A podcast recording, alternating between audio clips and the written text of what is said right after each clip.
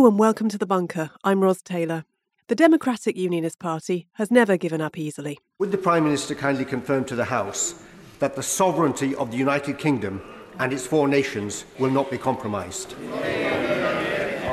Mr. Mr. Speaker, I can give my honourable friend that assurance. I know this is something that he cares passionately about. Uh, the implementation of the protocol is having an impact for communities in Northern Ireland. Uh, that's why it needs uh, to be addressed. That was Rishi Sunak coming under some pressure in the Commons last week. But what does sovereignty for Northern Ireland really mean? And are we really close to a deal on the super vexed issue of the Northern Ireland Protocol? With me to tease apart what's really going on is Amanda Ferguson, a freelance journalist based in Belfast. Welcome to the bunker, Amanda. Hello, thanks for having me. I keep reading that a deal on the protocol is imminent. Is that right?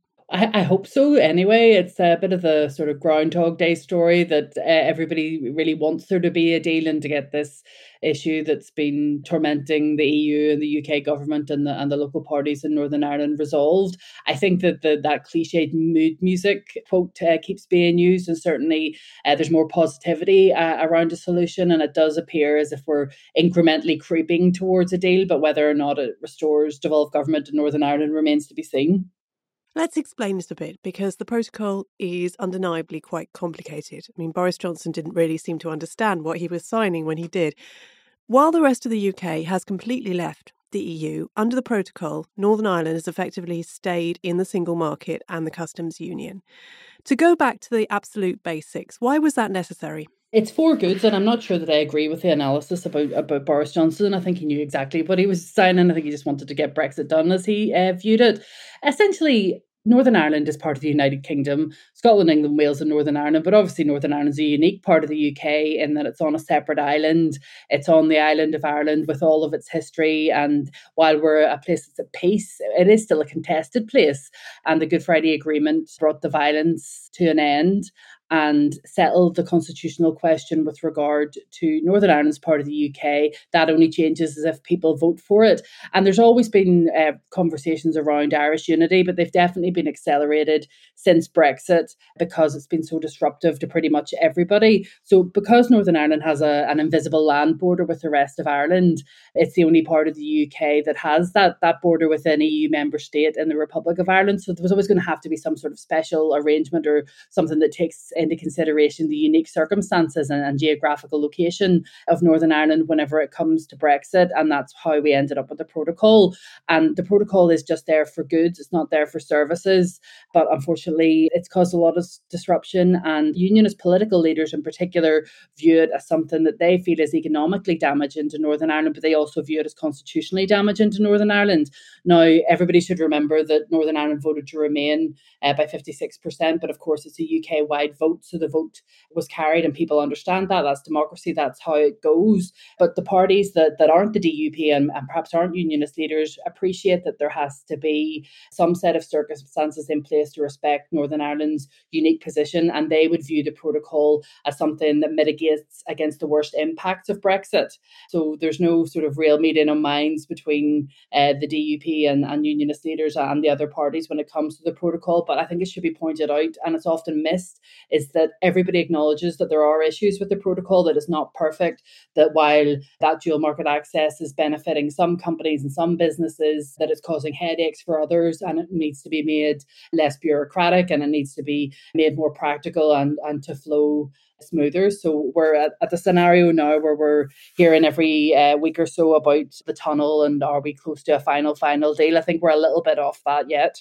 So, this is the key when the DUP talks about the importance of sovereignty in Northern Ireland. They don't want to be under the EU yoke as they see it. Well, the DUP set out what it calls its seven tests. So essentially, what they did in February of last year was pull Paul Givan from the First Minister role and sort of trying to be disruptive in regards to the protocol and showing that they didn't like it. Now, we had an election in May and it brought up a really uh, historic election result for, for Sinn Féin. Sinn Féin's the Irish Republican Party who want Irish unity. They emerged as the largest party in Northern Ireland for the first time in its 101 year history. The DUP came into second place. So while the DUP say that they object to the protocol on the basis of having an impact on sovereignty and having an impact on the economy and the constitutional position of Northern Ireland. Some people view it as a sort of excuse that their real issue is that they're not top dog anymore, that they're not the largest party anymore. Now, with the seven tests, they uh, obviously the DUP reject that suggestion. By the way, I should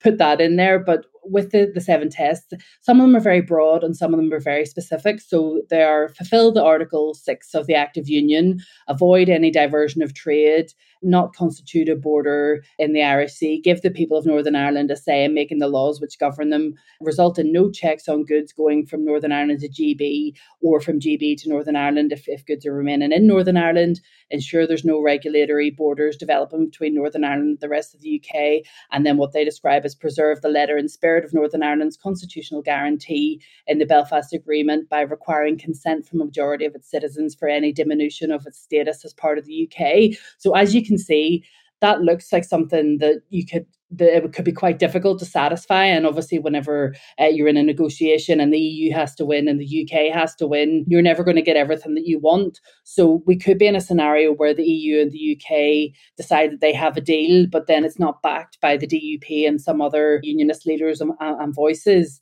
And then we're back to kind of square one, which is why Doug Beattie, who's the leader of the smaller Ulster Unionist Party in Northern Ireland, he doesn't like the protocol either. But his argument is that we should be back at Stormont, that all the parties should be governing on a local level while the EU and the UK resolve the outstanding issues that there are with the protocol. So that's where they differ, you know, with the DUP, where the DUP are very clear we're not going in until we get what we want. So we're in a in a ropey position at the moment.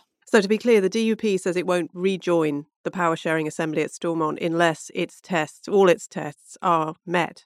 Yeah, you know, and, and as I said, because some of the those tests are specific and some of them are very broad, it can be hard to look at exactly what it is that's going to satisfy them to get them back in, which is why the other sort of conversation around the DUP using it as a convenient excuse pops up. Like a lot of voices you will hear saying this is a problem that the DUP has with Sinn Féin being the largest party. It's because nationalism is in the top dog position now. However, the DUP say, look, once if we can get this sorted out, we'll be back into devolved government. But so I think at the moment it has a presentational issue over this particular matter. And I think that's why all the conversations that you're hearing about will we, won't we have in another election, some people would view if the Secretary of State does go for another election at some point, that perhaps that would look like a distortion of democracy because there was that historic result that we had in May of last year that hasn't been fulfilled yet.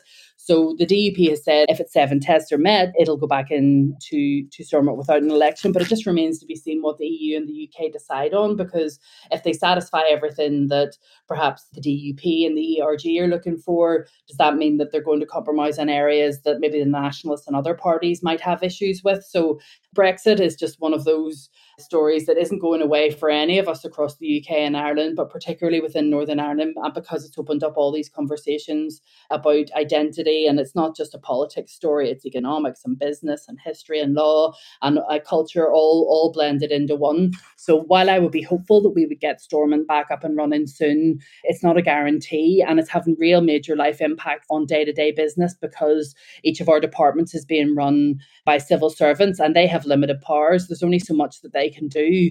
And there was an issue that came up in the last week or two around organ donation. We're the only part of the UK that doesn't have the organ donation legislation that we should. And and for, for Northern Ireland, it's going to be called Daithí's Law after a young boy, uh, Daithí Mac Gabhann, who needs a new heart.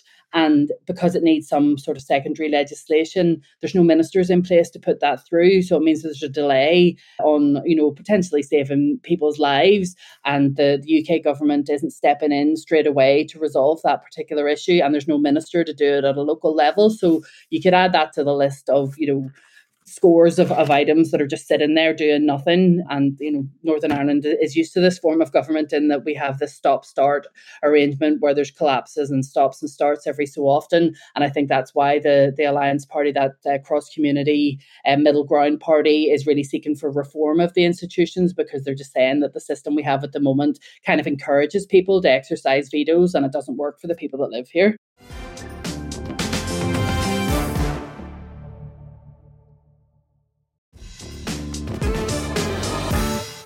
How do you think ordinary people feel about this? You know, politicians aside, and you know, as Sinn Féin did did well, as you said in the last set of elections, are, are there people frustrated at this impasse?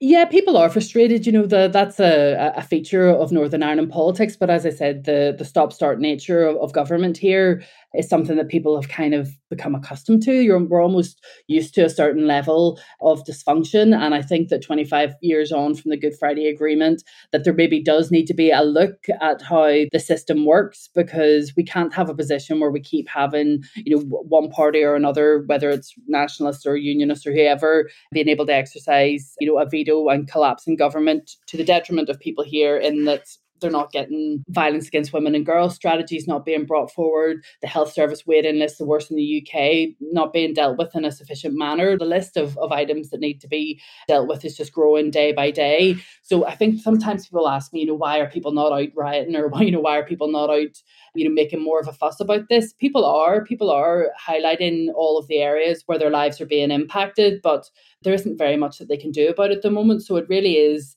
down to the EU and the UK to come together with a deal that kind of suits everybody and then we see what that means for the future of power sharing in this part of the world. And one of the things that really exercises the Conservative Party in particular, but also the DUP, of course, is the role of the European Court of Justice, isn't yes. it? Yeah. Are they likely to make any progress on that, or is it a bit of a red line as far as Brussels is concerned?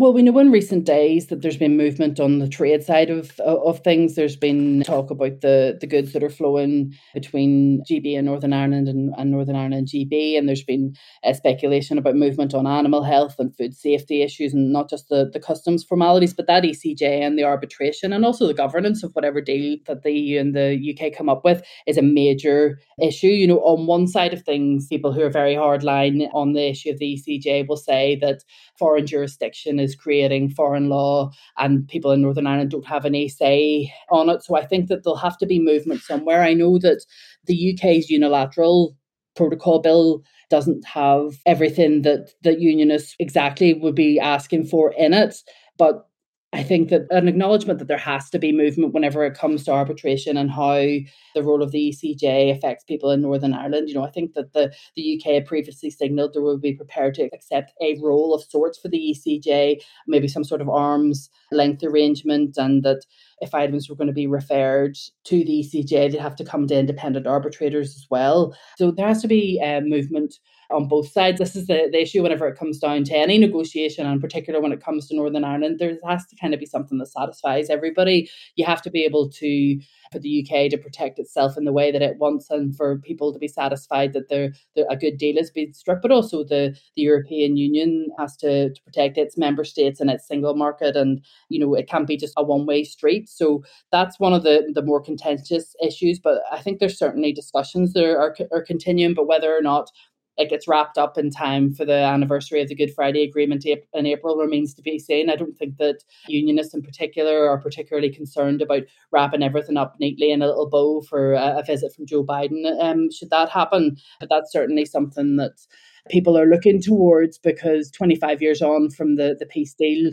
people are sort of reflecting on on the, the way that politics and society is working here. But the the demographics of Northern Ireland are changing, the political landscape's changing. We can see as well, even in the Republic of Ireland, that Sinn Féin, who's a party of government in Northern Ireland, looks poised to help form government or maybe form government in the Republic of Ireland after their next election. And that changes how the, the Good Friday Agreement is looked at because at the moment the UK government and the Irish government are co-guarantors of the Good Friday Agreement.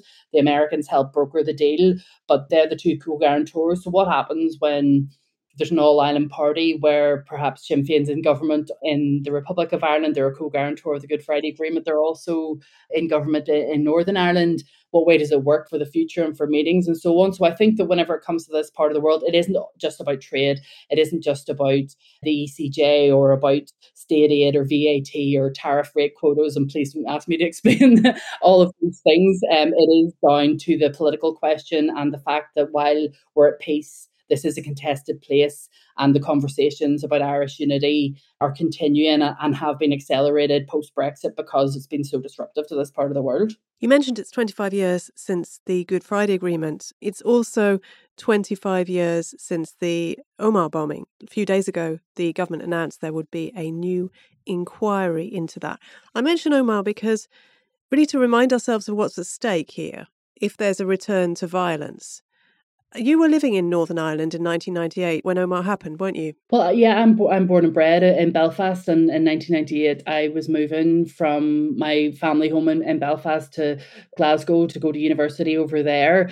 So it was a couple of weeks before I moved uh, away for university, and the Omagh bomb took place. The real IRA is responsible for that. 29 people died, including uh, a woman uh, who was pregnant. And it was just an awful awful atrocity, one of the worst atrocities of the troubles of the conflict, whatever you want to call what happened uh, here. But it happened after the Good Friday Agreement referendum. So, you know, we were all optimistic. We'd voted for this new peace. You know, eh, obviously, any sort of peace deal comes with compromise and, and pain for a lot of people, but the overall seemed worth it. And then for this bomb to happen and, and to try to derail the beginning and the fledgling part of the peace process was just absolutely awful. So, I think what's happened is that the UK government's introduced or announced that it's going to have an independent statutory inquiry into the Omagh bomb. Now, what's happening there is it's not to take away from the responsibility of the real IRA who were responsible for the bomb, but it's just a look about the maybe the preventability of the of the Omagh bombing and look at security services, look at information that was flowing, you know, the handling and sharing of intelligence, cell phone analysis, all that sort of stuff. And I think that's going to have to be a UK and Irish government investigation. Maybe they'll be intertwined with each other. The UK will have its own, maybe running in parallel with the Irish government. I think the two governments have to work out the details detail of that. But I think that one of the stark things that it highlighted is the fact that the UK government's current legacy bill that it's been introduced for effectively an amnesty on sort of criminal prosecutions, inquests, civil looks into pre 1998 events means that justice is closed off for all of those people if if the bill goes ahead. And there's like a universal dislike for this legacy bill that's going through the lords at the moment. You know whether you whether it's the DUP or Sinn Féin or the SDLP or the Irish government nobody likes this because it's interpreted as a bill that's there to protect soldiers from prosecution Whereas the UK government argued that it's there to try to give people as much information about what went on because they don't feel that the current system's working. So it's just really interesting that on one hand you can have this announcement about this inquiry into what happened with the Omagh bombing, but you know, for the stuff that happened before that, that the UK government's trying to to change people's access to truth around that. Northern Ireland's never been free of tensions, really, but does it feel particularly fragile at the moment? Not in particular, you know, like I I was born in 1979, so I was a kid in the 80s, a teenager in the 90s, and you know, became an adult in time to vote for the Good Friday Agreement. So I know, you know, some of the horror of what happened here, or perhaps in a, in a more sort of understood way than people who are younger than I am. So it's definitely not anything that anybody would want to go back to, and that there is not the same circumstances or, you know, the same conditions that, that led to what happened here, that, that blighted here, and the, the impact of which we still feel today there is a lot of conversations about the politics of this place uh, and what happens next, you know, whether Northern Ireland remains part of the UK or whether a new Ireland, as it's being described, is created. I think we're a little way off a referendum at this point. I think that, you know, Irish unity is probably in my mind something that will happen in the medium to long term. It's not going to happen in the short term because you know it's definitely it's definitely an issue. If you look at the census results you'll see that if you look at you know who's likely to be the the first batches of voters that are coming up next they're more likely to be from an irish catholic nationalist you know kind of background whereas the older end of the demographics you're more likely to be in the in the cohort where you're from a, a protestant unionist kind of background. Obviously you can't be prescriptive about all these things but you know that older generation and is dying or it's it's getting older, whereas the younger generations are more in favor of Irish unity. So what does that mean for the society here? But regardless of what happens, whether you are someone who identifies as Irish or you're someone who identifies as British or you identify as some combination of those things, no matter what happens, we're all going to still be here and we're all going to have to live alongside each other and accommodate each other's different experiences and, and different wants and needs. And that isn't going to change whether Northern Ireland's part of the UK or whether it's part of a New Ireland, as it's called. I think sometimes the prospect of violence and the threat of violence is talked up a little bit too much. I think obviously there's still a risk of that. There's always a risk of that kind of behavior, but it's not something that, you know, the majority of people would want or not something that's exercised in everybody on a day-to-day basis. It's the same with the, the protocol and the and the Brexit, post-Brexit arrangements. People are just trying to get on with their lives and want what everybody wants in that they want the you know a healthy family, they want, you know, good jobs they want all of the infrastructure and, and items that make day to day life easier. So I don't think that, you know, people are waking up, you know, particularly anxious about the protocol right across the board. Of course, it's something that particularly impacts on unionists, and the fact that it causes such upset to the unionist community has to be taken into consideration and has to be addressed. But I don't think that there is a massive sort of angst amongst people day to day. I just think people would like some sort of normal functioning government. They'd like to get Brexit done, really. Yeah, well, this is the thing because like unionists argue that Brexit hasn't been done in that they didn't get the Brexit that the rest of the UK got, whereas other people are, are, are looking to it and saying, well, we didn't vote for Brexit, but we understand there has to be something there, and we just want to get on. I think sometimes the impact of the protocol can be talked up beyond what's actually happening. Of course, it's definitely causing an issue for people in terms of their identity. For some people, it's definitely not working for every single type of business. But whenever you have such an earthquake like Brexit and you have such arrangements as the protocol, like it's not even been fully implemented yet, of course, there's going to be a disturbance with that while people work out how the structures of it work and how it flows and so on. But, you know, really, whenever it comes down to it, the Good Friday Agreement, regardless of whether people like it or they don't like it, it's very clear in that Northern Ireland's part of the UK UK unless and until people would vote for something different. And I suppose that's democracy as well. Amanda, thanks so much for joining us. Thank you. If you enjoyed today's bunker, you can support us on Patreon by searching for Patreon Bunker Podcast. I'm Ros Taylor. Thanks for listening.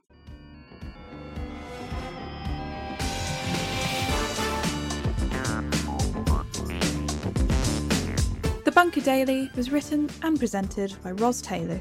The producers were Alex Rees and Jet Gerbertson, with assistant production from Kasia Tomaszewicz. The lead producer was Jacob Jarvis, and the audio producer was me, Jade Bailey. The group editor is Andrew Harrison, and our marketing manager is Gina Richard.